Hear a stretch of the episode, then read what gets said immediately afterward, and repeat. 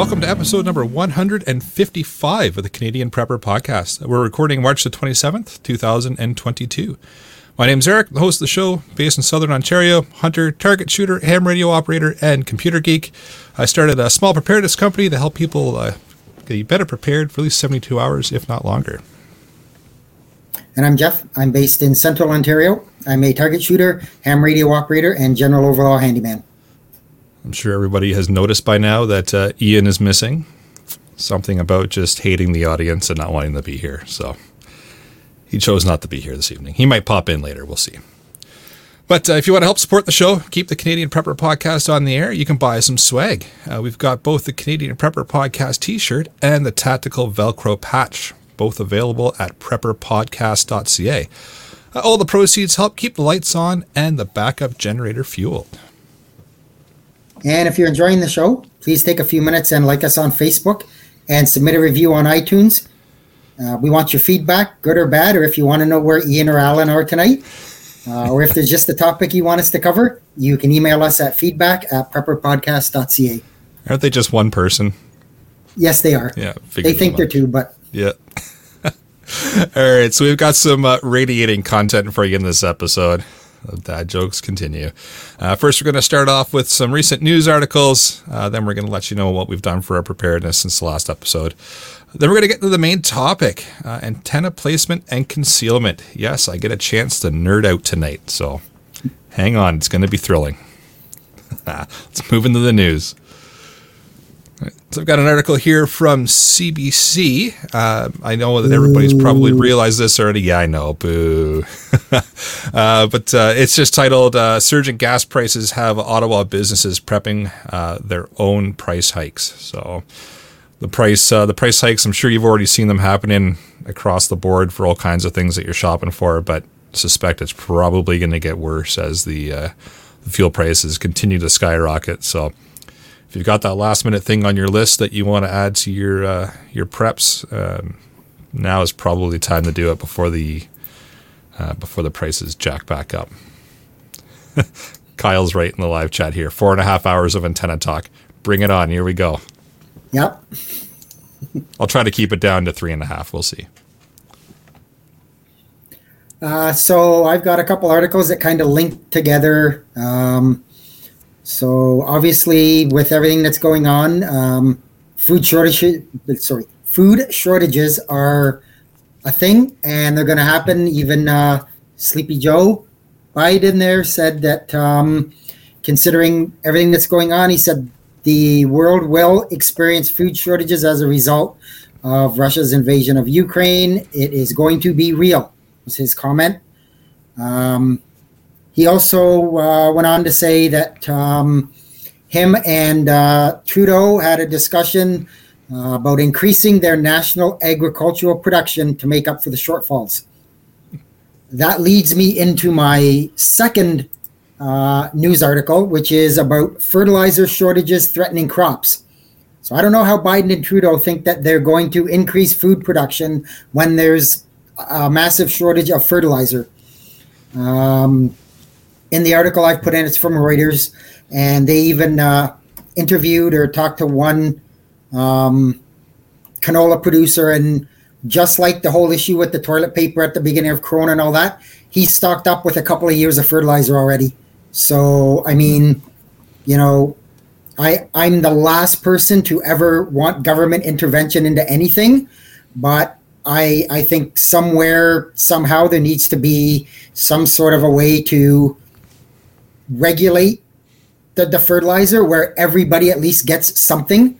Um, if it's if it's all scooped up by the small or sorry by the large um, producers, all of the bunch of the little farmers are just going to say it's not worth my while to do it. If I'm only going to get 50% production, by the time I pay for my fuel and I pay for everything else, I'm not going to make any money. So I'm just not going to bother planting, and that's not going to help any of us. That's true. I guess it begs the question if they could increase the amount of production they, they could make on a given amount of land beforehand, why didn't they do so? Who's that? Question. Yeah. So, so while uh, while you were talking about your news article there, Jeff, I muted my mic and I whispered CGN three times, and look what happened. Oh, I don't know what you. So Yep. I was always here. It just it takes me a little while to put on the makeup to, to look this good. That's all.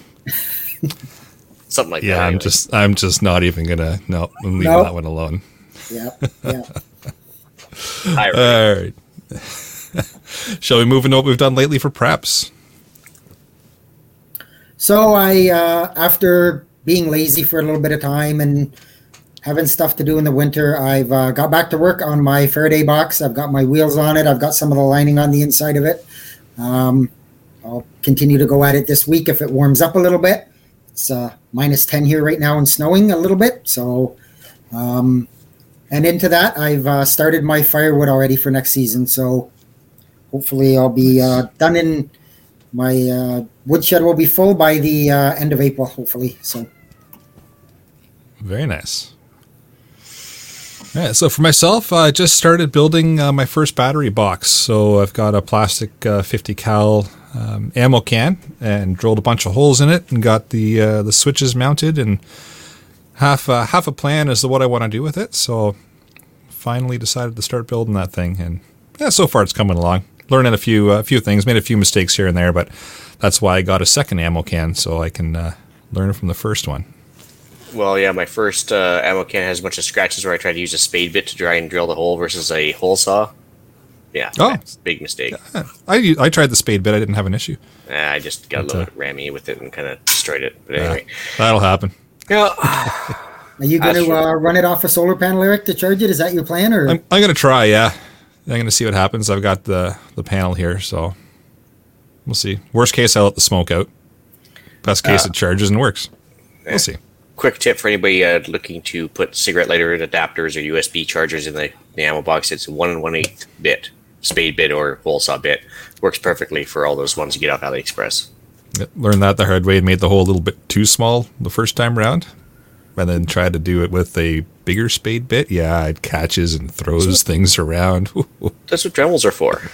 oh, yeah, no. I didn't want to go downstairs and get the Dremel. Yeah. uh, as for myself, uh, yeah, last week I took delivery of all that uh, gravel and soil. I think I talked about that. So I spent uh, a good couple days uh, basically loading up the quad trailer and you know driving it over and dumping it off where I'm going to be putting the greenhouse. Uh, yeah, the wife was outside with a bullhorn and a, and a bullwhip to make sure I didn't stop working or anything else. And yeah, it was a lot of manual labor. so that kind of tired me out for most of the stuff. Um, work, obviously, I'm at work right now, as you can see. Um, let's here.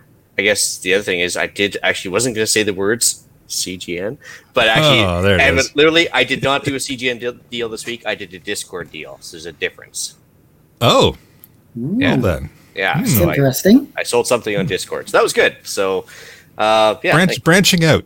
Yeah. I'm proud of you, Ian. yeah, well done. Broaden my horizon, so to speak. Multi-platformer. Um, yeah. So other than that, really not much else for me. It was kind of a slow week. Just uh, kind of crappy weather, bad scheduling, everything else, and had a couple other things going on at home there just to keep myself busy. And yeah, there we are. Very nice. All right. Well, let's move into the main topic, shall we? So, did everybody bring their snack, their coffee, their beanie hat with their little propeller? Got a pocket uh, protector here and a tinfoil. shirt. Does that count? Perfect. That that's great. We're good to Got a pocket protector there too, Ian. Yep. yeah, pocket protector. Good. Good. Let me Good. get my good. glasses here. We'll, we'll, we'll nerd right out that. Okay, so we're gonna get into uh, antenna placement and concealment. So first off, why do we want to talk about this? Those are fantastic glasses, Ian. Yeah, they pretty right, like so, so why do we want to talk about this? So, first thing, there's all kinds of reasons why you might want to hide an antenna. Uh, it could be because uh, shit has hit the fan. You're trying to be covert about your communication ability, and you don't want anybody else to know. Uh, well, times are good. You could live in a homeowners association that just simply doesn't allow you to put antennas up, and if you put them up, they tell you to take them down. You get into a big argument, blah blah blah. So something that's uh, you know a little bit more hidden, they're not going to cause a fuss with you, and you can carry on with uh, being a radio nerd. Uh, maybe your significant other just hates having antennas around your property, um, and you want to make them concealed so uh, he or she is not uh, mad at you all the time when they see said antennas. Uh, municipality rules as well. You can have some bylaws in your area that just simply prohibit your uh, your ability to put uh, antennas up. Uh, OPSEC, so operational security. If you're looking to maybe hide the fact that you have communication ability, uh, even while times are good, um, you don't want the neighbors to know that you're uh, you're able to communicate with uh, folks around the world, or you don't want certain people to know. Uh, at least you can get your antennas up and you can hide them, and people just have no idea that you're even operating radio equipment at your house. Um, as well, we're going to talk about this because uh, just knowledge for quick deployment. We're going to get into some uh, some easy ways to get some antennas set up very quickly, uh, and knowledge of getting things set up in all kinds of different environments, um, and ideas just to kind of get your brain thinking about different ideas. Because I know when I first got into this, I had the the mentality of I need to get a stupid big tower and put all these antennas on it, and it's going to be really obvious that it's there and well, it's not uh, not necessarily the way. I've learned quite a bit in my uh, my last couple of years uh, getting antennas set up. So uh, yeah, there's all kinds of different ways we can do this, and uh, ways that you can do it where it's blatantly obvious that they're there, and ways that you can do it where it's not anywhere near obvious even at all to people. So. I have a quick question for you. So, like, I don't Absolutely. know about strata stuff, like in Canada, because HOA is more of an American thing, right? Mm-hmm. Um, mm-hmm where we have like strata, usually condominiums or like townhouse deployments and everything else. I know they're pretty bad about generators, barbecues, and everything else yeah. on the deck. Are they bad about antennas too? I've heard that they are. Yeah, I've seen a lot of Canadian folks posting in like the homeowner association threads uh, online for ham operators, just saying like it's you know people don't want to see big giant towers, right? And a lot of those um, those areas in Canada as well will have rules and regulations. There's some even around here that are you know your fence can only be this certain type. You cannot have trailers. You cannot have antenna towers. You can't have anything that does that isn't the same as everybody else's house. So uh, it, it, exists around here. I don't know about all all across Ontario or all across Canada, but it is definitely well, a thing. Down down where my uh, my mom lives, she's in a bit of a, a condo complex, and they do have the the homeowners association, and they built the fences, and you're not allowed to have anything that is higher than the fence her neighbor put up uh, one of those um, clothes racks that that kind of folds mm. out and looks like a Christmas tree. You fold it out, and it was above the uh, the fence, and they made them take it down. It was only like a foot above the fence. They made them take it down. Yeah, so it's uh, there's definitely uh, some areas where yeah, there's just rules that prevent you from doing it, and I know here the municipality has certain rules about uh, putting up antennas and towers and such. They can only be in your backyard. They can't be in the front yard. Uh, they can't extend from the backyard to the front yard. So there's rules there. That boils down to just don't piss off your neighbors so they don't call. But, you know, you're going to have that at times, right? Yeah, interesting about the quick deployment too. So, uh, funny story. A guy I know was telling me a story about his dad during the war, and uh, they were in occupied territories, and they actually had to you know, after the fire died down at night, erect an antenna up the mm-hmm. chimney stack, stick it out the top of the house so they could actually receive the BBC at night, and then yep. take it down in the morning before anybody knew what was going on. Of course, they couldn't transmit because then get like DF'd on it. Uh, but they they so I had to have somebody that knew how to assemble a radio from components that were hidden around the house every night, as well as assemble the antenna to a working uh, system in order to actually like get information. So like you think about Ukraine with the uh, shortwave transmissions now and everything else, and if things get really dicey about like information dissemination, it's very interesting to see how this could actually still come mm-hmm. into play to an extent, right? No, absolutely. Yeah, it can come into play, like you said in in Ukraine, it can come into play. Like even while uh, times are good, where you just want to play radio, so you set your your antenna up quickly, and then do your thing, and then take it down a couple hours after you're done. Just because maybe you have some rules regulations in your area that just strictly prohibit it or like I said, you got a significant other that just absolutely hates it. So you wait until he or she goes uh, goes away for a couple hours. You set everything up and they take it down before they come home. But, but uh, yeah, we're going to get into some stuff here. So. Or like you say again, you're in that shit hit the fan scenario where you don't want people knowing what you're doing. So yep. set it up, do what you got to do, and take it back down. And you could also play with the if they have a um, I guess a bylaw that says nothing permanent installation. You have mm-hmm. to keep it up for a day or two, then break it down. And still, you're getting around that too. It's all about wording there. Yep. now we're getting old. around everything somewhere. Yeah.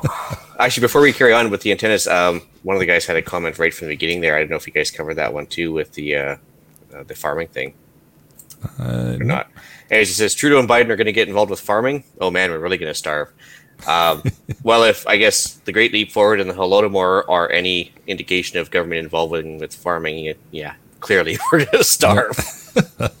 so, you know, even actually the Saskatchewan wheat pool or the, uh, the the Alberta wheat pool, all that stuff. You know, when they regulated the price of wheat, that was just a disaster over the course of decades. And finally, when they got rid of it, I think a lot of the guys were at first had to adjust, but then I think in the long run they're all happier. But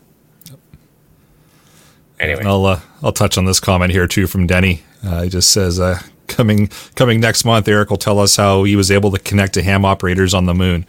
Well, I have bounced signals off the International Space Station, so uh, and there are reflectors. Closer. There are reflectors on the moon too, are there not? There are. Yep, yes. there are. So you, you, might not be wrong there, Denny. I know you were kind of trying to crack a joke there, but yeah, might actually happen. Bigger question is if we didn't go to the moon, who put them there? Mm. Everybody get your tinfoil hats on. You thought this was an antenna episode. Yeah. okay, back to business. All right, back to business. Beanie antennas going 100 yep. miles an hour. All right, so let's touch on. Uh, it's actually going to start out with. I'm just going to describe some different types of antennas, and then we'll get into kind of how they're set up. Uh, and then, guys, feel free to jump in as we go, and we'll go from there. So, first off, um, dipole. So you can set up a, a, pretty easy dipole antenna. It's single band. Uh, so they're uh, they're set up a quarter wavelength on each side. So you'll have uh, the center uh, isolator in the center, uh, or insulator, sorry, and then you'll have your two wires going off either way, so to the left and the right. Uh, each side has uh, an, ice, uh, an isolator as well um, used to connect to supports, so or insulator. So I don't know why I keep saying isolator, but an insulator. So you got your insulator in the middle.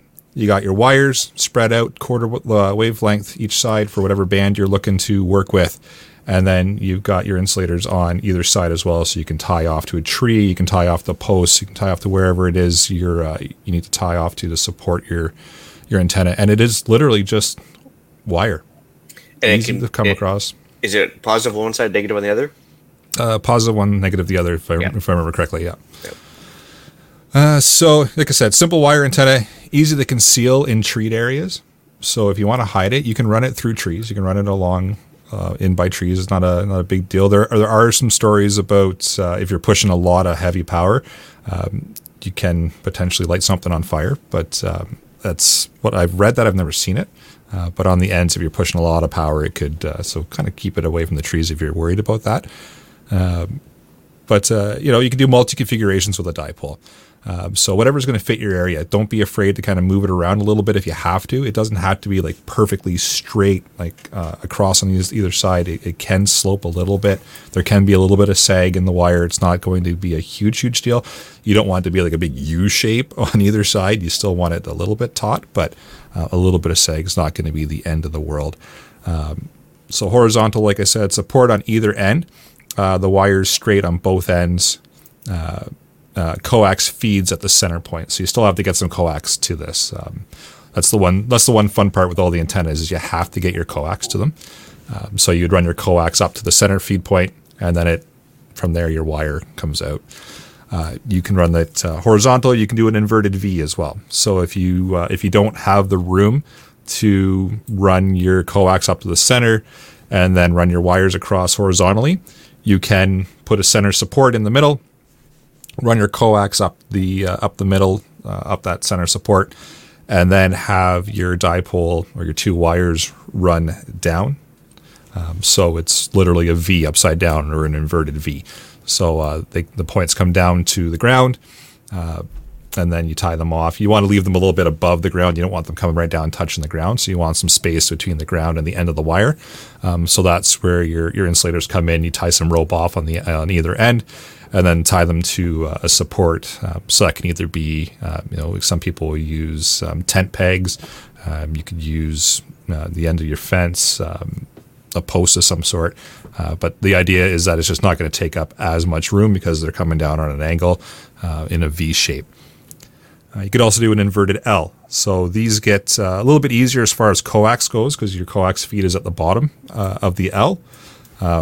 run vertical straight up and then across, uh, and that's your inverted L. So again, Uh, we're not trying to pull any wool over anybody's eyes here in the description of what they are. Literally, a V is the V shape just upside down, and an L is the L shape. Uh, well, again, I think we uh, can just like uh, Google that too to get a good picture of it. Absolutely, yeah, yeah. There's all kinds of uh, of images on Google for uh, for inverted V's, for dipoles, for inverted L's, um, and they kind of show you what the what the shape should look like. They'll show you where your feed points are and, and all that. Um, and again, uh, that was kind of my one downfall when I first started playing around with antennas. Is I thought they had to be very rigid, very you know straight line, straight line.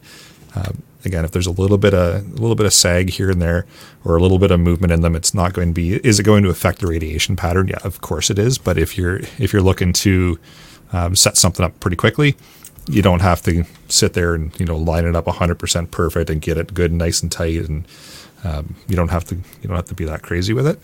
Uh, that's the nice thing with the um, with the wire antennas. But if a and, and a single like a, a single wire dipole antenna um, is simply a single wire, so it is going to mix in with your surrounding location very easily.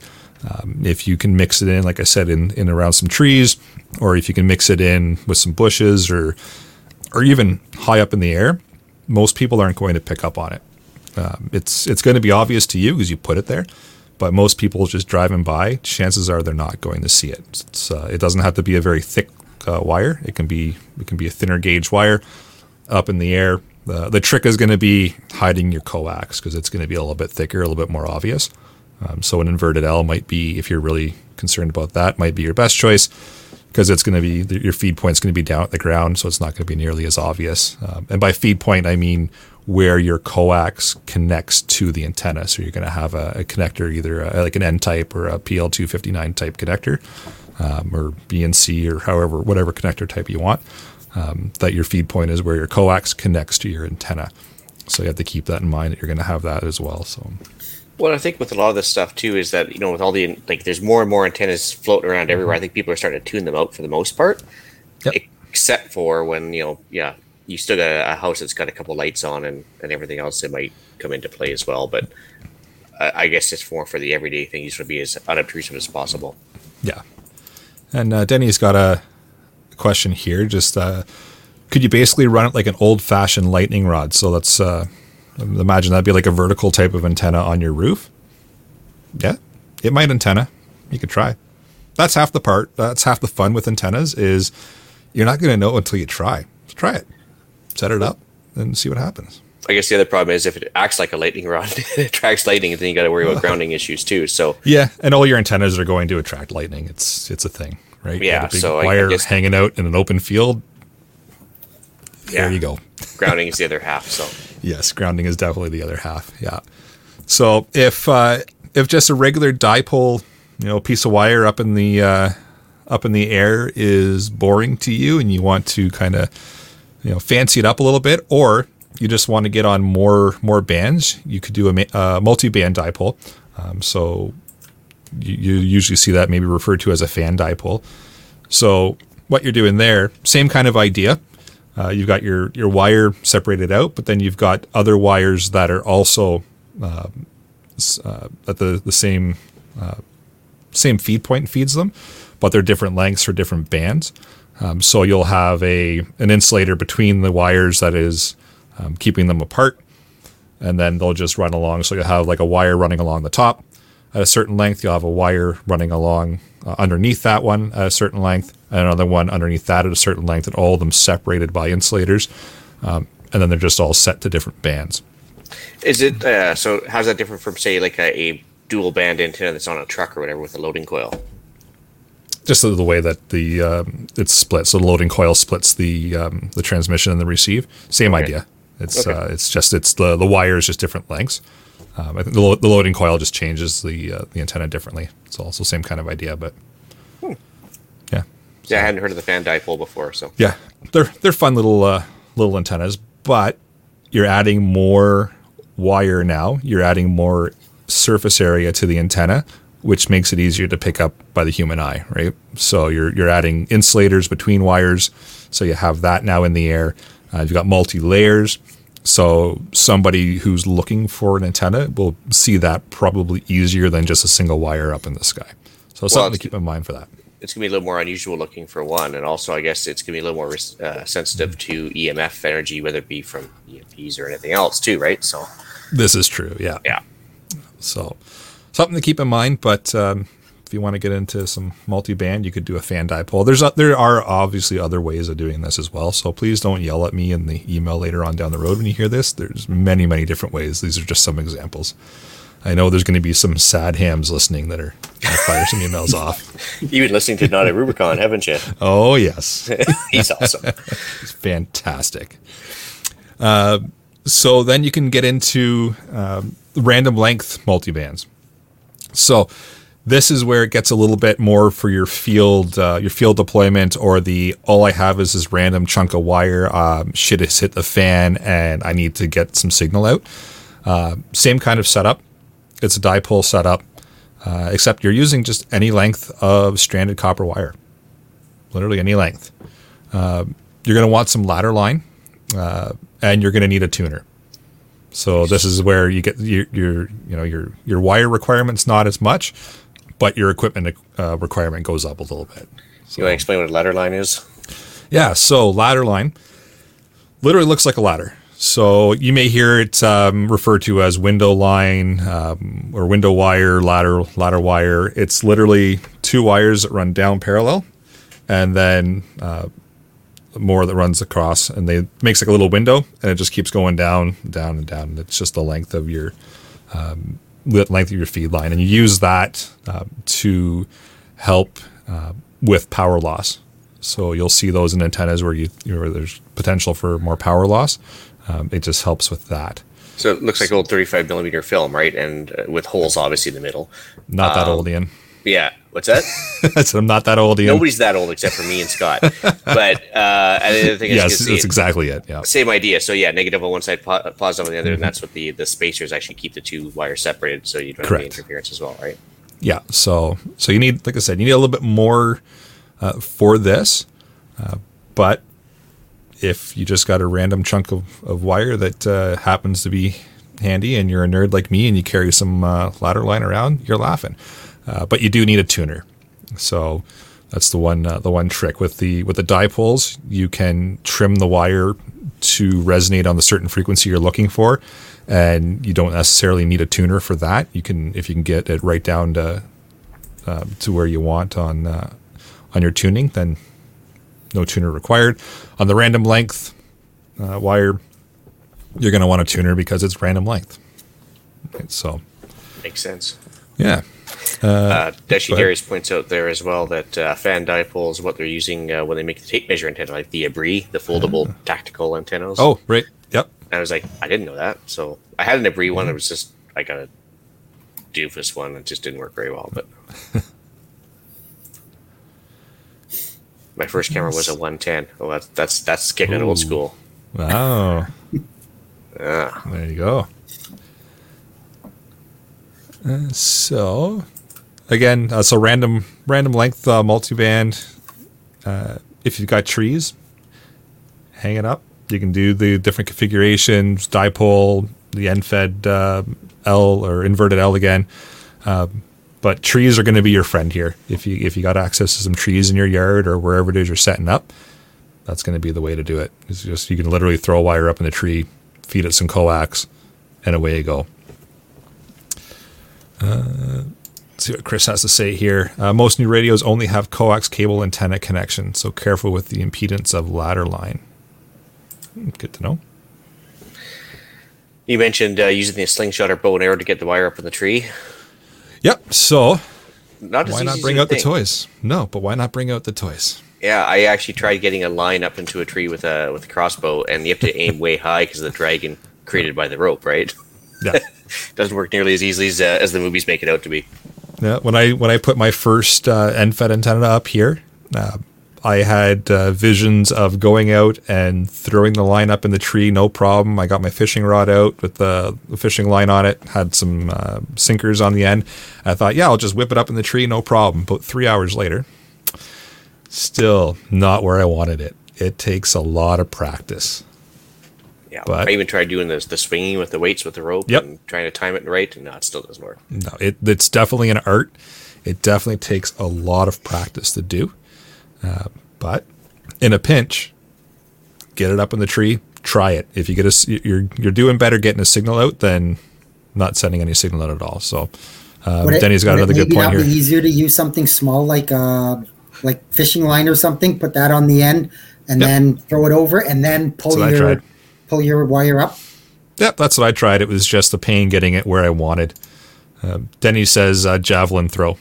That could work too. Yeah.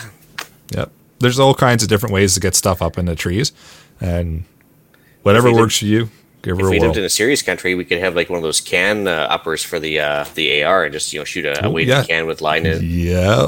I think somebody in the Discord shared that picture, didn't they? maybe. Yeah, I think so. So I was pretty jealous about it.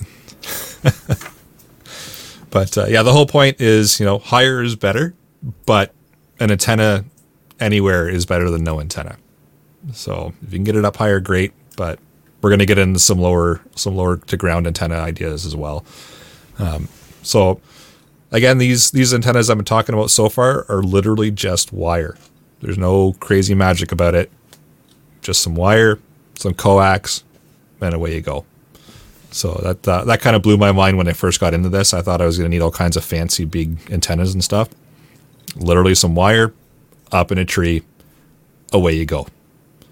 So just to get rid of some myths there, because a lot of people I think had the same view as I did. Is it's got to be these big, fancy, huge uh, antennas up on towers, and those would be fun, but they're not exactly cons- inconspicuous, right? But getting away from the wire antennas for a bit, uh, you can get into vertical antennas. And what I'm talking about here so far is all for, for HF band. Um, so that's something else I should clarify. So these are all for your, your high frequency band, which allows you to do the whole worldwide communication thing, um, which I suspect is probably going to be something you're interested in a, in a shit hit the fan type of situation. Uh, and it's also just fun to do in regular times because I'm a nerd. Some people will disagree with that. That's fine. I think it's fun. Uh, vertical antennas. As the name suggests, it's simply an antenna that is straight up in the air and it's vertical. The fun part begins when you start getting into needing uh, radials or counterpoises. So you got your antenna that goes straight up, vertical. Uh, your counterpoises are simply wires in the ground that run along uh, out from the antenna. Uh, but you do need those for a vertical antenna. So keep that in mind. If you're setting one up, uh, you're going to need to put those in place as well. Uh, so somewhere away from where people are going to be walking because they'll trip over it and then see that your antenna's there. And well, you don't want that. So, but vertical antenna is an option. Uh, if you're going to do a mount on, say, the roof, you can do those. Those exist. Uh, ground mount antennas, uh, but vertical is vertical. How many there's a bunch uh, of options. how many counterpoises would you need for a vertical? Th- two, three? Can you just do Oh, two on you're each gonna side? you're gonna start a fight, Jeff. There's all kinds of different uh, opinions on that. Um, some people will tell you ten, some will tell you fifteen, some will tell you two. Uh, literally, it's as many as you need to get your antenna tuned and get it reacting the way you want. Um, everybody's kind of got their own feel to it. Um, but I, with my vertical antenna that I take out to do uh, parks on the air, I've got about eight but and that works well for my antenna but each antenna is going to kind of react differently too so it's um, yeah Yeah. Uh, so kyle uh, see here we go we got our opinions coming in here already so uh, we got chris here saying radials help but they're not necessary with vertical antennas so he's not wrong you can set up your vertical antenna without it uh, and depending on where you're set up and where you're you're located it may work perfectly fine um, or you might need to add some radials to uh, to help out with antenna. So it, it completely depends on where you're set up as well. But uh, Chris is definitely not wrong. You uh, you can set them up without, and there are some that are actually designed to work without. So that's where it gets into knowing what your antenna needs and what your antenna doesn't. Yeah, I was gonna say because like you know obviously UV5R doesn't have a, a visible counterpoise, and I, I see seen how I've added one to mine. Uh, works fine, but where does the the ground plane versus radial kind of part come in? Like you know the roof of a truck could be a ground plane, right? Uh, when Yep. you put your, your mag mount on there. So what's Yep. the? Why doesn't that one have radials versus a, a So- ground plane? Radials are doing the same thing as ground plane, as far as I know. Okay. So it's just different different terminologies or different ways of doing it. Um, I had the problem with my truck for a little while when I was um, starting out doing the parks on the air mobile activations, where I had the uh, the mag mount on the roof of the truck, and then I had my vertical antenna from there, and then it was all connected into my rig in the truck, and I was getting terrible uh, SWR readings on it. So that's the reflection of power from the antenna back to the radio. Uh, I was getting just terrible, terrible um, readings on that. So I'm not getting a lot of signal out at all. Uh, and I thought I'd have awesome ground plane having a big truck. It's all metal, right? But uh, as soon as I threw some radials on instead, then my SWR came down everything was happy. So it it's just it all depends on the vehicle and and how it's set up and you're going to have to do some fiddling around and that's where the whole amateur part comes into play we can't we, we don't know all of it we are amateur operators are, are, exactly that right so except the sad hams they're experts well yeah, yeah.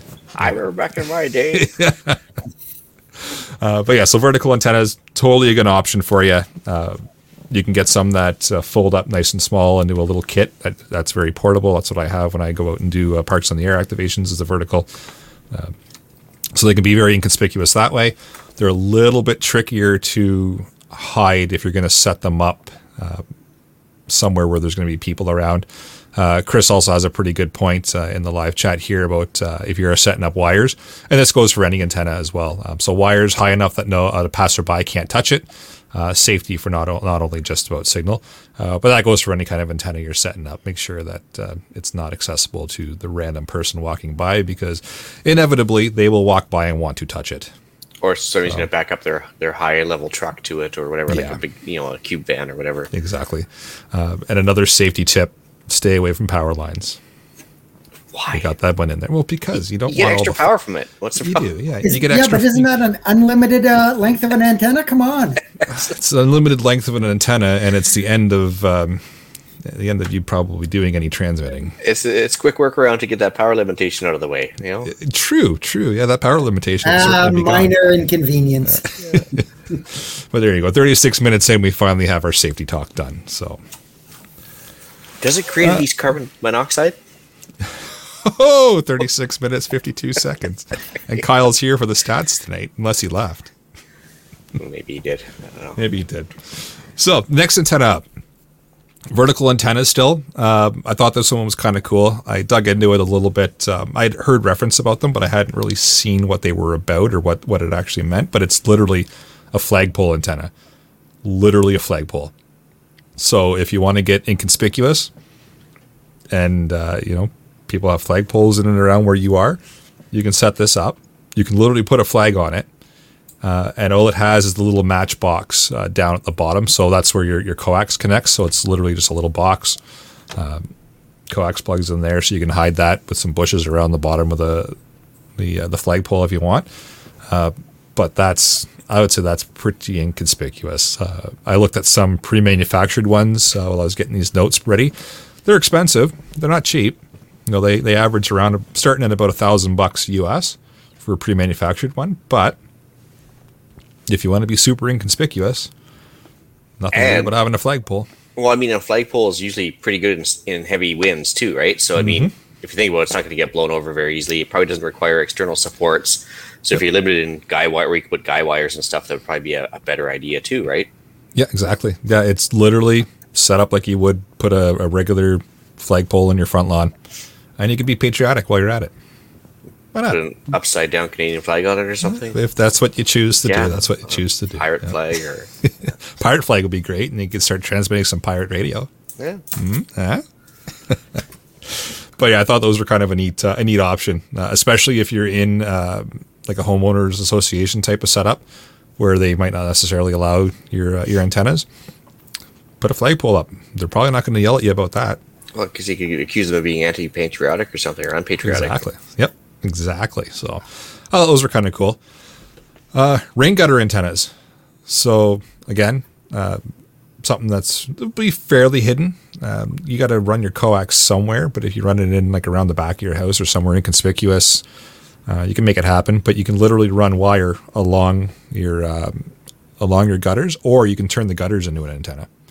Uh, so Really? It's an option. Yeah, you'd have to bond them together. Uh, they'll have to be metal, right? You can't do it with plastic gutters. If you got plastic gutters, that's a thing. But um, Because like Yeah. most gutters would be uh, either plastic or aluminum, but the aluminum Yeah. ones would they would conduct, I guess. So I mean, They would. Uh, but what about the fact they're touching aluminum soffits and stuff like that? Wouldn't that mess it up as well? that would probably you're- you're not gonna it's not gonna be perfect Yeah. right? That's that's the thing. Uh, people do do them and especially in in homeowner association type of setups where you you can't change the property at all. Uh, but just a thought too if you're in a really crappy situation and you've got rain gutters on your house they have to be bonded together so they all have to be connected right?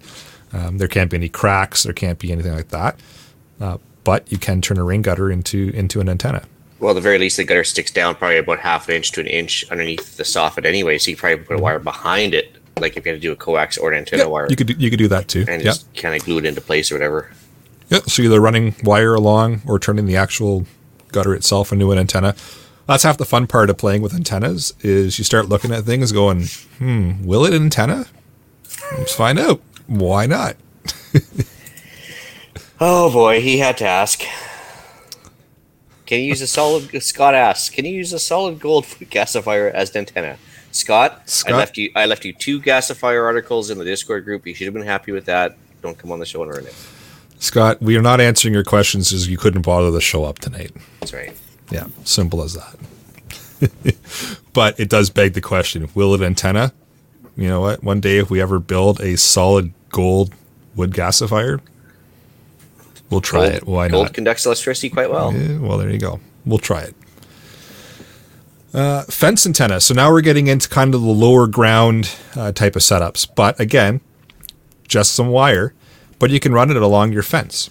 So depending on the size of your yard, you can run it along the fence, um, just some random wire, and that's completely. I, I don't think anyone's going to really notice that unless they're really looking closely at your fence with just some wire stapled along it. If anybody asks, it's a dog fence, you know, one of those electric dog fences, right? You don't have to tell them that it's your ham radio antenna for when the, the end of the world happens and you want to talk to the zombies. Just tell them that it's to keep the dog from digging under the fence. Yeah. And there it is, right? So, but real simple. Again, this one blew my mind because I had one of those electric dog fences here, uh, and it was literally wire that ran all the way along the fence. I'm like, oh my god, it, it could actually be an antenna. Huh. Haven't done it yet, but I probably will. But if it's why energized to actually work with the dogs, would it actually still be able to conduct a, a different signal as well. Uh, if it was energized for that, I, I wouldn't. Uh, there'd be a lot of interference at that point, right? Yeah. But it's uh, ours isn't energized anymore, so I could use it for other things. I'm going to probably ask the question, "Will it antenna?" And it'll probably be on what I've done lately for preps in a little while. weeks, Yeah. Nah, I wouldn't give it two weeks. Nah, a lot of other stuff going on right now, but it is on the list because why not? It's here. It already runs the fence line to the house, so. But that's another option, right? And that's that's a pretty inconspicuous one. I'd put that one up there with uh, the flagpole antennas, of one that people aren't going to really notice because you can hide that fairly well in a, in a fence line without any issue. Uh, and then we're getting uh, when we talked about um, the setups where you, you set them up and you take them down. Um, so look at mobile antennas. Um, so like your Buddipole or your Wolf, River coils. So those are antennas that are set up um, to be portable already. Um, they're kind of targeted towards like the parks on the air, the field uh, field day folks, uh, but they're they're set up already to be portable. But some people do use them at their house as their their permanent setup as well, or their semi-permanent setup. Sorry, um, so you can set it all up. They come with uh, tripods already. They come with all the connectors and everything you need. Just set them up, tune them to the frequency you want, and they're also designed to be easily broken down. So they're they're pretty quick to set up, and then you can get transmitting, um, and they're mobile, so they kind of you know there's there's two uh, there's two facets to them there. You can use them if you got to take off or bug out or whatever, or you can use them as your setup at home. Um, they're they're fairly affordable. There's obviously a price to them because they are manufactured.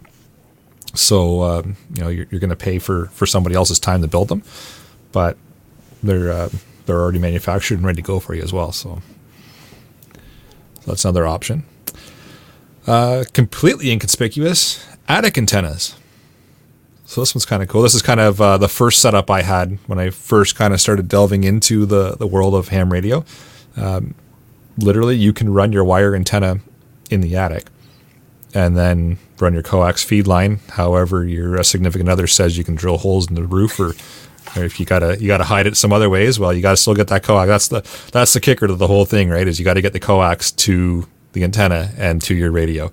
But I'm surprised this isn't done more often because you'd Mm-hmm. think, okay, it's going to be protected from lightning because it's not going to be the super highest point in the house. Mm-hmm. Um, it's obviously not visible. Uh, Steve, I think one of the other panelists mentioned that he keeps a J pole in the attic. Uh, Yep. he's, he's given it a try, but um, would it not cause some signal loss having to go through Oh, the, the shingles and the wood and you know everything else? oh, you're yeah, you're gonna get signal loss for sure. It's uh, it- yeah, of course. it's not like it's electrically inside. transparent, is what I get at, right? Yeah. Yeah. So it, this is, you know, this is if you really want to be inconspicuous, you, you got to kind of pro and con it out. You're going to get some signal loss, yes. But like you said as well, the antenna is inside. So it's, yeah, you got to balance it out. It all, it's all dependent on kind of what your setup is and how, how hidden you want things to be. Uh, Darius mentions in the chat, uh, our attic antennas uh, a bigger fire risk. I wouldn't be pushing big power through them if you're going to get into the world of amplifiers and such, I'm not. I wouldn't be doing that in an attic. But that's just personal preference for me. It depends on what's up there too, right? If it's Yeah. you know if it's safe and sound surrounding it, or it's one thing, but if it's like you know maybe old wood chips or something insulation, that's another problem. But yeah, ex- I think extended transmissions versus reception only, there'd be like different use cases. I guess it would be uh, a problem, right? Yeah, and then keep in mind too, if you've got a steel roof or, or some kind of metallic roof, this is not for you because it's Well, yeah, that was my next question because Yeah. a lot of people do that out here too. So yeah. Chris mentions he's got uh, yeah a bunch of them in his attic as well. Perfect hiding place, 16 feet attic. That's pretty good. Yeah, that's good. that would help too. Um, and I was just thinking of a buddy of mine down in the southern half of the island. He's got a, uh, a giant attic up there too, and that'd be a perfect place to have a ham shack. Come to think of it, because it's you know not even part of the regular house, but. Huh, interesting. Yeah, so it's an option. And again, I'm talking like HF antennas here, but you could put your uh, VHF, UHF uh, antennas in the attic as well. Um, it all depends on what works best for your scenario. Uh, but again, the, the attic antennas are going to need room, right? You're going to want to keep the antennas away from electrical. If there's any duct work up there, um, run them, run the wire like up near the peak, um, and you know, don't be afraid to bend it around if you need to. I think that's Well, I think just the way it is. as long as the electrical length stays the same, it's fine. Doesn't matter if it's bent or not, Yep. right? Nope, it's not going to know. So if you got to bend it a bit, bend it. Don't be afraid to do that. I actually, my first one that I had set up, I had it zigzagging all around. I was just kind of messing around to see if it would work or, or what. I, I had no idea what I, I had no idea what I was doing, and well, I don't have any idea now. I just kind of guess. well, yeah, because if you do a quad loop antenna and still have it work, I mean, you know, a couple bends here and there isn't going to kill anything either, No. right? No, that's half the fun is kind of guessing at it, setting it up, running it around, throwing it on the analyzer if you've got one to see where you're at, and then plugging it in and see what you get. Right? It's it's half the fun of this. Um, but uh, yeah, so uh, attic antenna is definitely a, an option for you if you're looking to be completely inconspicuous. And you want nobody to see them ever, except you know if you got a service guy coming in to work on something in the attic at some point. Well, they're going to see it, but average Joe walking by the back of the house is not going to see it. Um, but then getting up up uh, onto the roof, uh, vent antennas. So it's kind of the same idea that you mentioned there, Ian, about the, the whole chimney antenna. You can you can use the vents on your roof that are normally the plumbing vents, right? Yeah. Um, you can use them to kind of hide your antennas. So if you're looking for for places to hide or, or conceal your your setup, if they're tall enough, hide them. Well, and the nice thing is too is you can even tape them to the outside of the vent because they're all PVC anyway, so it's not like Exactly. it's going to be a problem there, and Yep. um, it'll still kind of work. Exactly. Yeah. So so always be aware of kind of your, your area that you're working in, and if there's something that can help conceal the antenna, if that's what you're trying to get at, use it. Why not?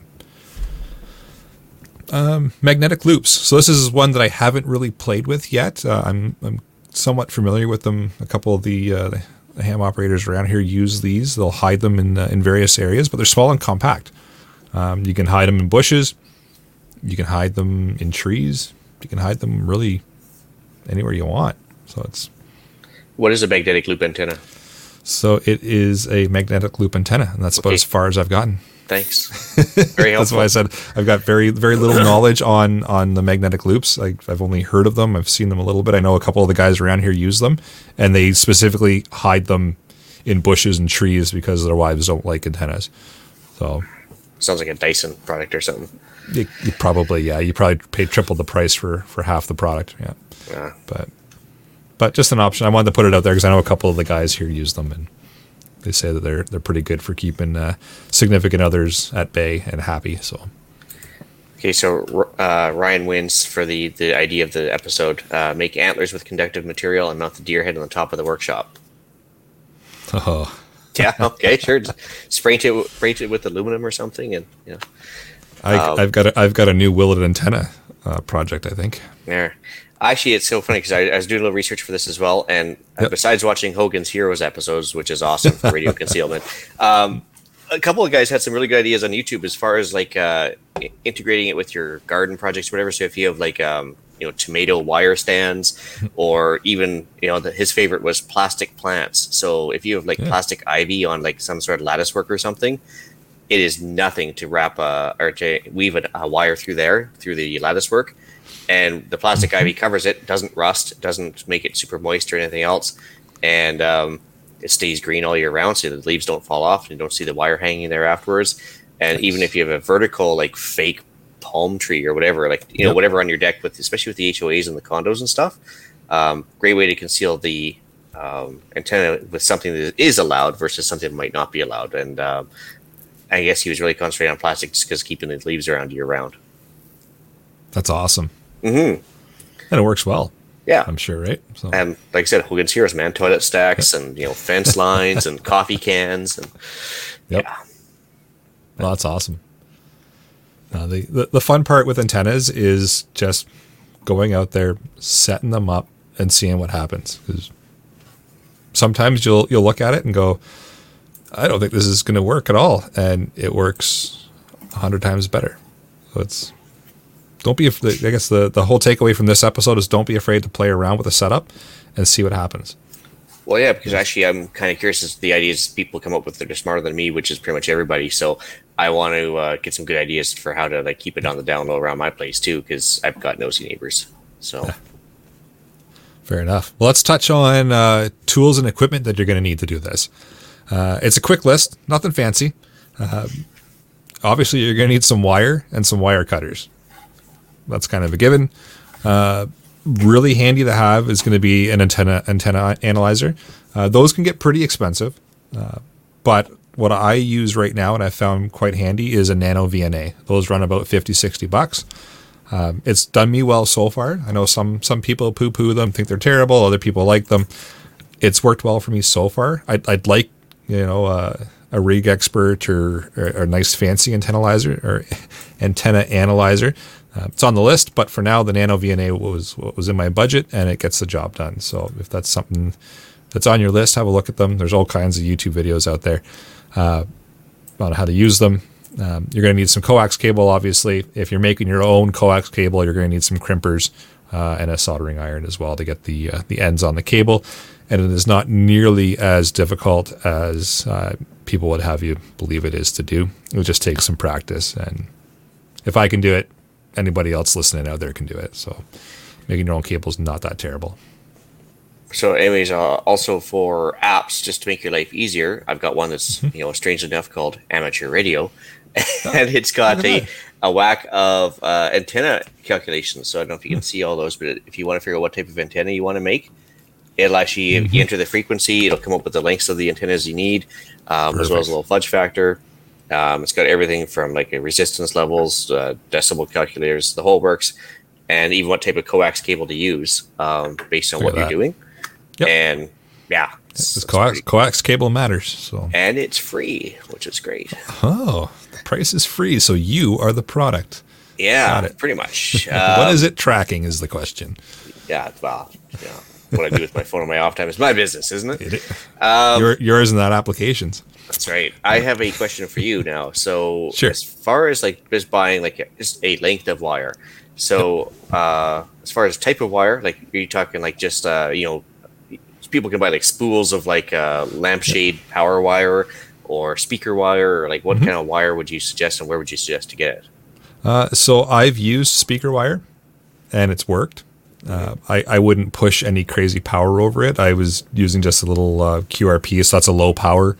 Um, it was actually a little um, little Pixie box. So if anybody's familiar with those, all it does is send Morse code uh, at like five watts. But speaker wire worked.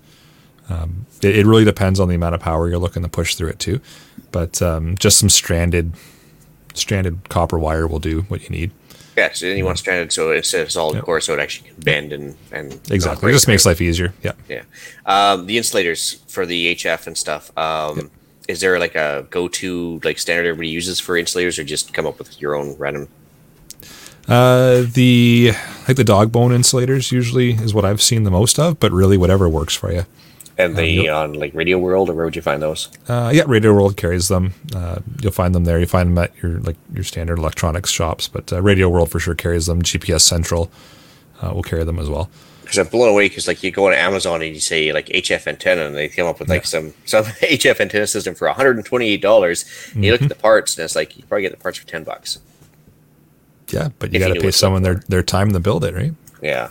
So yeah, you can you can buy antennas and they're outrageously priced, but it's a one stop, done and it's ready to go, right? So it's yeah, it depends. Depends on what you want to do. Um, Another question too is if you had an HF antenna strung up across your yard and uh, you put like Christmas lights around it just to kind of keep it hidden and everything else, uh, which is another idea the guy came up with is like if you have like overhead wires or whatever, just yeah, pretend it's patio lighting and just just call it a day. So fun, fun Christmas light story. Um, so Josh, uh, who from Ham Radio Crash Course, who joined us uh, a few episodes ago, uh, around Christmas he does um, Christmas light antenna. It's literally Christmas lights, Nice. and I made contact with him on his Christmas light antenna on FT8 from here. So yeah, I guess fantastic. Think about it, I guess there'd be a little bit of a interference with the LEDs, but not much because they're so low power. But it is the- good thick wire too, right? the more power that he put into it, the higher the light lit up on the vertical antenna he had set up in his front yard. It's pretty cool. It was fantastic. It was fun. He does it every year for Christmas. So if uh, if you're looking for something fun to watch on Christmas Eve uh, this year, Ham Have Radio you Crash Course. Huh. Have you ever toyed with the idea of doing a variable length HF antenna where you can actually crank and like you know shorten or lengthen the HF depending on what frequency you want to use? I had not, but um, thanks for the idea because now I have another thing to build. I was just thinking a big fishing rod with you know like or a fishing Yeah. reel with something like that, Yep. so you could actually like have an insulated one end, and I guess Mm-hmm. somehow insulate the the reel, and then you could just like change it to, to get the best signal out of the. In theory, it works. It Yeah. would probably antenna. Yeah, I mean that's what we we literally do that at, at work. So we have a we used to back Yeah. in the old pla- planes we used to have like actually one that would actually change length. Huh. Yeah. Anyway, And I'm and if it's all reeled up, it would be portable too. that's right. I like it.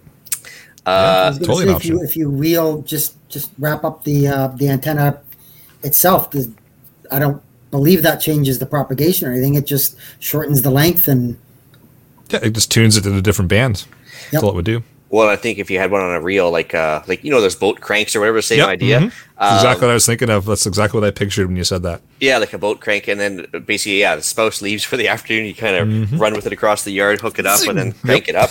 and then, uh, worst case scenario, you just hit the release, and you know, Yep. goes right back down. Yep. Oh, she's home early. Hit the button. Yeah. Yep. Uh, yeah, that's cool. And I guess too, same thing. If uh, you know, just like uh, I think Scott was mentioning the other day, when you know, if I have ham plates and they're worried about you know yanking ham radio operators out of the lineup or whatever, Mm-hmm. same idea. I think if you want to have a, a stealth antenna, I guess have a, a plan to take it down quickly if need be too, even if you're just bugging Yeah. out too. Yeah, If, if you're worried about the government coming to take your gear and you're worried about your license plate, you're you're already on this list called an authorized amateur radio operator. Yeah, I know. They are they already know. Scott Yeah. Scott gets a little worried about these things. That's why I'm just speaking for him. Yeah, no, that's what happens in old age, right? He gets a little paranoid. I know. I'm, I'm getting there myself. So Yeah, fair enough. uh, I think that was all my questions. Yeah, I think you you've got grounding issues in here for uh, Oh, for yeah. one thing, so we should touch on that. Um, yeah, of course, that's something that you you want to look at, um, especially if you're doing kind of a permanent setup or semi-permanent setup at your house and it's going to be up for a while. Then yeah, you're going to want to look into some kind of grounding uh, for your antenna. Uh, for portable operations, when I'm out doing like the parks on the air thing, I don't worry about that at all because it's a temporary setup and it's not something that I'm worried about being there temporarily. But yeah, if you're doing a permanent setup, and you're doing it right. Yeah, you're going to want grounding rods. You're going to want all that kind of setup. But it's something definitely treat your mind to if you're doing, like I said, a permanent type of setup. But Well, and I if guess you're it- doing it at your house, would you not want uh, for sure a lightning arrestor of some kind? absolutely, you would. Yep.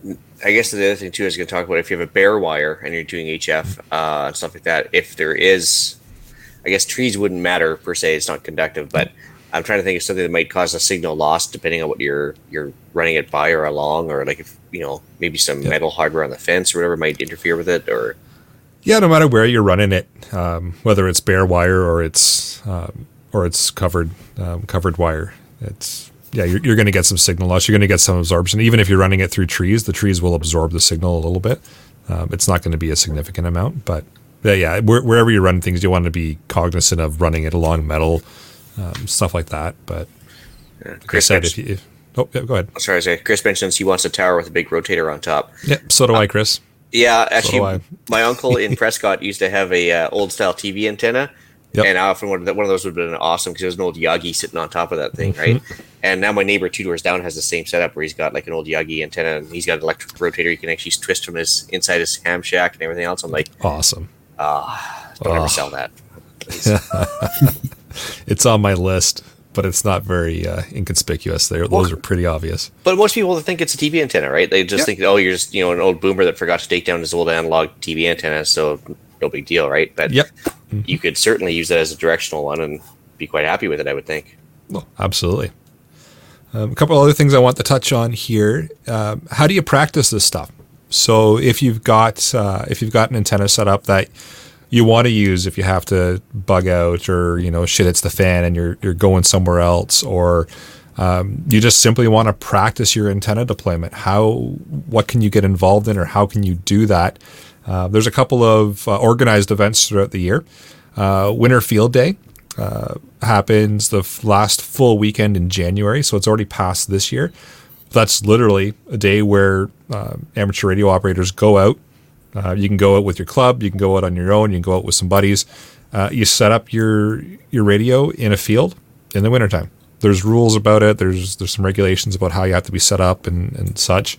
And you make contact with uh, with other operators doing the same thing, and people sitting at home if uh, if they don't want to go set up, you can make contact, and it's a good way to practice your your deployment there. And in the summer, they do summer field day. So that's the fourth full weekend in June. Uh, so this year, that's June 26, 27, 2022. Same idea, but it's summertime, so it's probably a little bit more uh, comfortable than wintertime, uh, depending on your uh, your comfort level with temperature.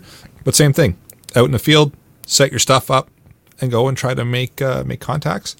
Uh, and then all uh, all throughout the year, you've got parks on the air.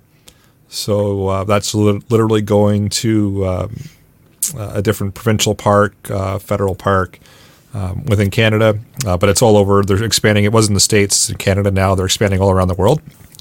But you'll literally go to a park. Uh, they have them all designated on their on their website, and you set up your antenna and your rig there, and you make contacts with uh, with people that are looking to make contacts with park on parks on the air operators. Uh, it's a very popular, um, a very popular type of uh, activation. Lots of people are are doing that right now. Um, so that's another option, and you literally temporary setup. If the park allows you to throw wires up in the tree, you throw wires up in the tree. If they let you put verticals up, you put verticals up, um, and you just practice that way. So couple of three three different organized ways, anyways. Cool. Yeah, and it's a lot of fun if you're a radio nerd like me. So Well, and but testing your gear too, right? exactly, it's yeah. You, that's where I learned that uh, my radio doesn't work that great with a mag mount on my truck, but it works fine with the vertical stuck in the ground with some counterpoises. And it sure ruins your paint job too, doesn't it? Uh, yeah, Yeah. yeah. I got a couple scratches on the roof now from the mag mount, but this is what it is, right? Yeah. Well, actually, I took the, the idea from uh, Steve there and set up my little antenna. I've got an SBB SBB two Comet uh, sitting in my office right now. It's just a temporary fix. I've Yep. literally got it taped to my, uh, I guess, the spare bunk that I have sitting in the office from my daughter there, and um, got SBB two inside the house, inside the room, underneath the roof, everything else. Still picks up Vancouver, which is probably about hundred kilometers away Yep. off the mountain uh, repeater. So it works. It's just, uh, and I was surprised, but yeah, it's, it's weatherproof. It's inside. It's not going to get struck by lightning, and, and Yeah. tested out well. Like I said, there's one thing to take away from this is don't be afraid to set up an antenna in whatever configuration works for the setup that you have, uh, and and works within your abilities to to put it up. Just try it. The worst that's going to happen is you're going to make a couple of contacts. Yeah, there's uh, one in the, the live chat there. We we sort of missed, but it's from Carson Dudley, and he basically says, "I have terrific luck with a copper pipe J pole on VHF. I'm getting about 100 kilometers, cheap to make. Good project with the kids." Yep. Ooh, yeah. Pictures or it didn't happen. we want to see that. Yep. Because actually, I need not just I don't believe you. I just I actually want to copy it. So totally want to take a look at that. So Yeah, there's all so there's all kinds of different designs. There's all kinds of different setups. Uh, it's just a matter of what's uh, what's in your your skill set to to build, or in your budget to buy, and then what's in your skill set to set up. So and that copper J pole antenna doubles as some precious metals too. it does. Look at that. Yeah, portable and it's worth money. Yep. Yeah. And I know you had a, a question there, Jeff, right about uh, a setup. yeah, I mean, we've kind of answered it, but um, where I live, I'm down in a valley, and I'm surrounded by fairly tall trees. Um, so my question basically was, I don't want the huge metal tower up. What's my best option? And you answered it in the question. Fairly tall trees.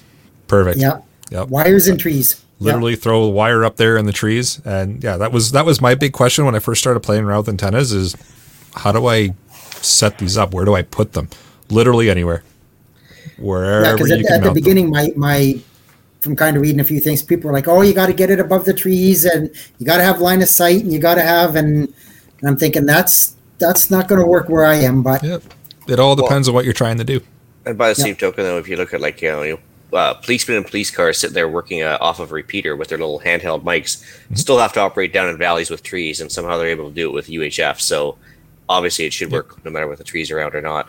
Um, the other thing I was going to mention too with that, like, so HF is one thing, but if you have um, uh, want to put a VHF or UHF antenna up in a tree, and you have to run a you know, I guess it's going to be an R, not an RG58 or what would you use for that? But it'd be a fairly long line anyway to get it, you know, from your house to the tree, up the tree, probably three or 400 feet of line. What would signal loss on that? and that's where the calculators come into play Yeah. so depending on the type of cable you're running depends on the loss right so it's yeah it all depends on your setup but yeah the, the longer the longer the run the more loss you're going to have if you want to bring down the amount of loss then you're looking at more expensive cable and it depends on how much money you want to spend Yeah. yeah but We kind of answered Brad's question there too. He did ask if uh, can, TV antenna can be repurposed as a radio antenna. I think it'd be a fairly short conversion. The nice thing about TV antennas, they have a mechanism built in to lower and raise them, usually a hinge and a cable, uh, so you can bring them down and tinker with them and throw them right back up. yeah Some of And them Chris, have guy uh, wires too. Chris here put it uh, very, very nicely. Uh, working on antennas is more an art than a science. It's hundred percent right. Yeah, you can you can get all wrapped around the the specifics and the it has to be this way or else that uh, that is out there in a bunch of uh, a bunch of literature and such. But it is literally an art. Set it up and what works for you, away you go. Yeah, that's the part that really drove me insane when I first started with the whole antenna setup thing. Is I thought it had to be like the textbook explains. It has to be this exact height. It has to be this exact setup. It has to be so perfectly done. Well, that's my problem. Is I haven't really gotten yeah. into external stuff because I, you know, really wanted an Elmer to kind of hold my hand through the process. Yep. But it's like, yeah, it's those aren't forthcoming. So it's like, uh, well, I'll have to figure it out. Yep, literally throw it up there, and where, like I said, the worst you're going to get is a contact. It's true. Yep, Or a great lightning show. or a Great Lightning Show. Yep, this is true. Just don't touch the wire when you're transmitting. Probably a bad idea. Yep. All right. Any other questions uh, from the panel or the live chats before we move along? I think we've kind of touched on the basics here. No, I that's pretty much it. Nothing yet. No, I know there's going to be a couple of sad hams that email me. I look forward to the yelling, That's all but good. uh, you know, it is what it is. But shall we move into the podcast challenge? All right, I was uh, trying to figure out something that's somewhat relevant here, but let's just plan out a cheap or easy way to conceal your ham radio uh, or radio reception ability. So whether, depending on what you're using, just find a way to conceal it and or uh, you know cheaply put it up. Tell us what you did. Awesome. All right, upcoming events. Uh, so we have the uh, annual preppers meet in Desboro. I believe it is the 7th to the 10th of July. I may be wrong on that. You have to I look think it that's up, right. but uh, I believe those are the dates. Um, again, it's a good uh, good way to meet like-minded people and Hmm. get ideas. I know Eric, you've been there. You've done a radio uh, um, presentation, and Yep. it went over uh, really well. So, um, and then I mean, like you, like I said, there are lots of like-minded people, lots of ideas. You know, anywhere from I, I, I would think you name it, it's there. You know, canning, 100% it is. gardening, like you name it, it's uh, it's there. So, uh, so if you're interested, uh, that would be a good thing to uh, partake. Even if you go for one day, walk around, pick people's brains, you're going to get some great ideas. Yeah, it's like Jeff said, it's a lot of fun. I've been two or three times now. Lots of fun, lots of good knowledge, and lots of really good, solid people that aren't afraid to share the knowledge and don't talk to you like you're stupid for asking a question. Everybody just wants to share the information they have, and they're happy to hear your experience and knowledge as well. So, good spot to go and, and check out. Right, uh, deal of the week. All right, I didn't think it was possible, but I found cheap ammunition in Canada. Come on. Yeah, seriously. Um, so yeah, Princess Auto of all places, tw- 250 22 caliber pellets at uh, Princess Auto for 5.99 versus 8.99. Um, 22 caliber pellets are actually hard to find to begin with, but they managed to swing a bunch from there. It's item number 8823130, and uh, yeah, I was actually shocked because you know, like when you think about the upcoming food issues, if you're going to be eating squirrel, I guess it's a good silent way of getting it. Uh, 22 caliber Yeah. pellets have a little more punch than the 177. Um, while you're there, release your inner Allen, pick up a firefighter's axe for 24.99, uh, which is a hefty discount as well. That's item 8723934. Uh, and it looks pretty cool. So Think of all the Yeah, carbon I- I monoxide you could let out by punching Well, a I- hole in the wall with the axe. I was just thinking of poses with the axe. You know, like you do your best fireman pose, with suspenders. you know, get the hat. Calendar shoot. Calendar Yeah. shoot. I like it. Yeah. Yeah. Yeah. Uh, I did look up the um, the Princess Auto uh, 22 caliber or 22 uh, bullets there. The sale ends uh, the 31st of March, so you've only got a few days. If you're interested, get out there and uh, grab them. You've only got till the 31st. So All right. Good to know. Uh, anybody have any shout outs?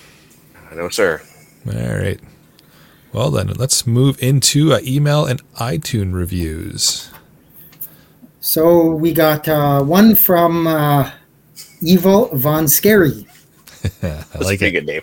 That is great good. name great name uh, and his basic comment was just a good show listen to it on the google podcast looking forward to more cheers Awesome. We got another one from uh, Kevin regarding animal husbandry, uh, the animal husbandry episode, should I say.